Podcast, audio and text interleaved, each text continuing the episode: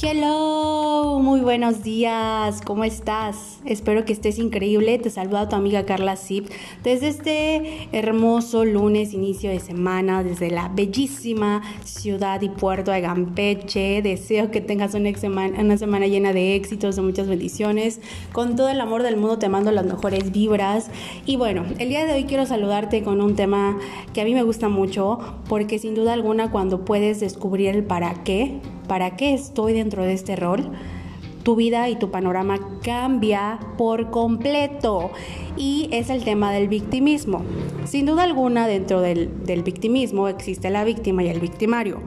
Pero la víctima no existiría, ya que cuando entiendes que nadie te hace, sino que tú permites a través de los límites que pongas en tu vida, este personaje de la víctima desaparece de la escena.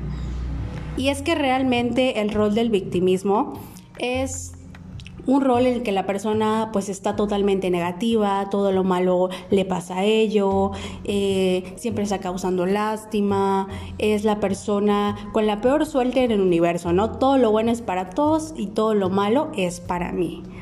¿Cuál es el por qué nos inducimos a este rol, únicamente es un medio de protección.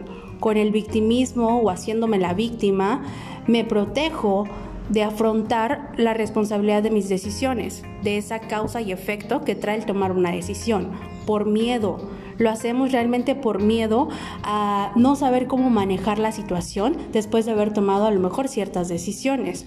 Algunas de las características de estas personas es que efectivamente causan lástima para llamar la atención de las personas, también se quejan constantemente de todo lo que les pasa y de lo que no les pasa también.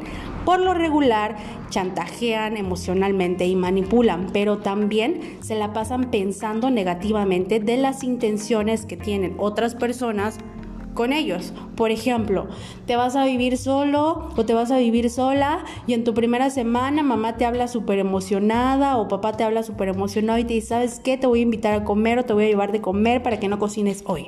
Pero como tú estás en el rol de víctima de que es que todos dicen que pobrecito o pobrecita de mí, enseguida piensas, ay no, seguramente mamá o papá me quiere traer de comer porque piensan que no soy capaz de poder cocinar para mí o de poder eh, buscar la manera de hacer mis propios alimentos, ¿no? Empiezas ahí a imaginarte el peor escenario y el más negativo de esas intenciones que tienen otras personas contigo. Y ni siquiera eh, lo cuestionas, ¿eh? Lo das por hecho, das por hecho que efectivamente así es.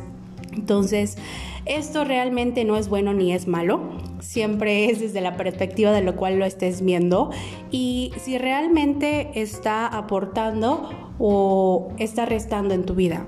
Yo quiero que el día de hoy eso es lo que tú te preguntes. ¿Este rol realmente aporta o resta en mi vida? ¿Está ahí para ayudarme a avanzar o me está deteniendo a hacer cosas extraordinarias en mi vida.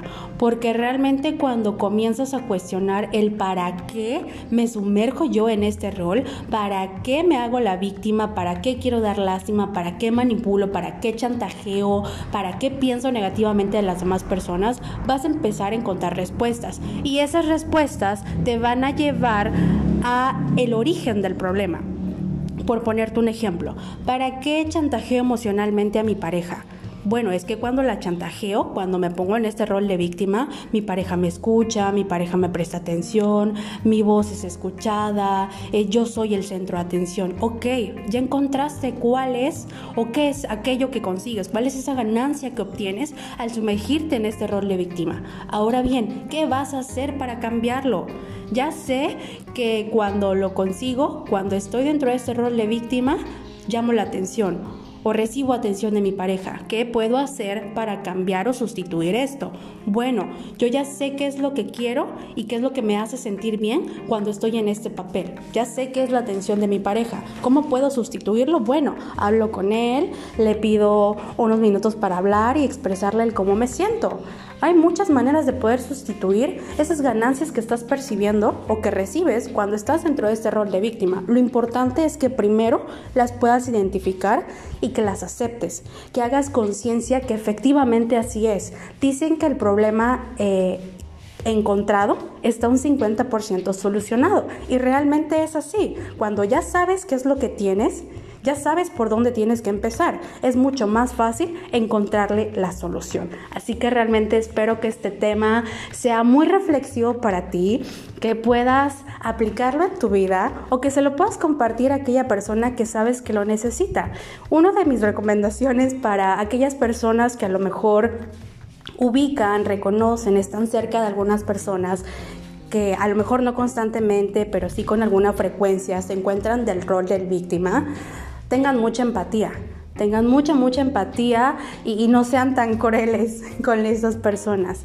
Esta, esta es su manera de gritarle al mundo que necesitan ser ayudados.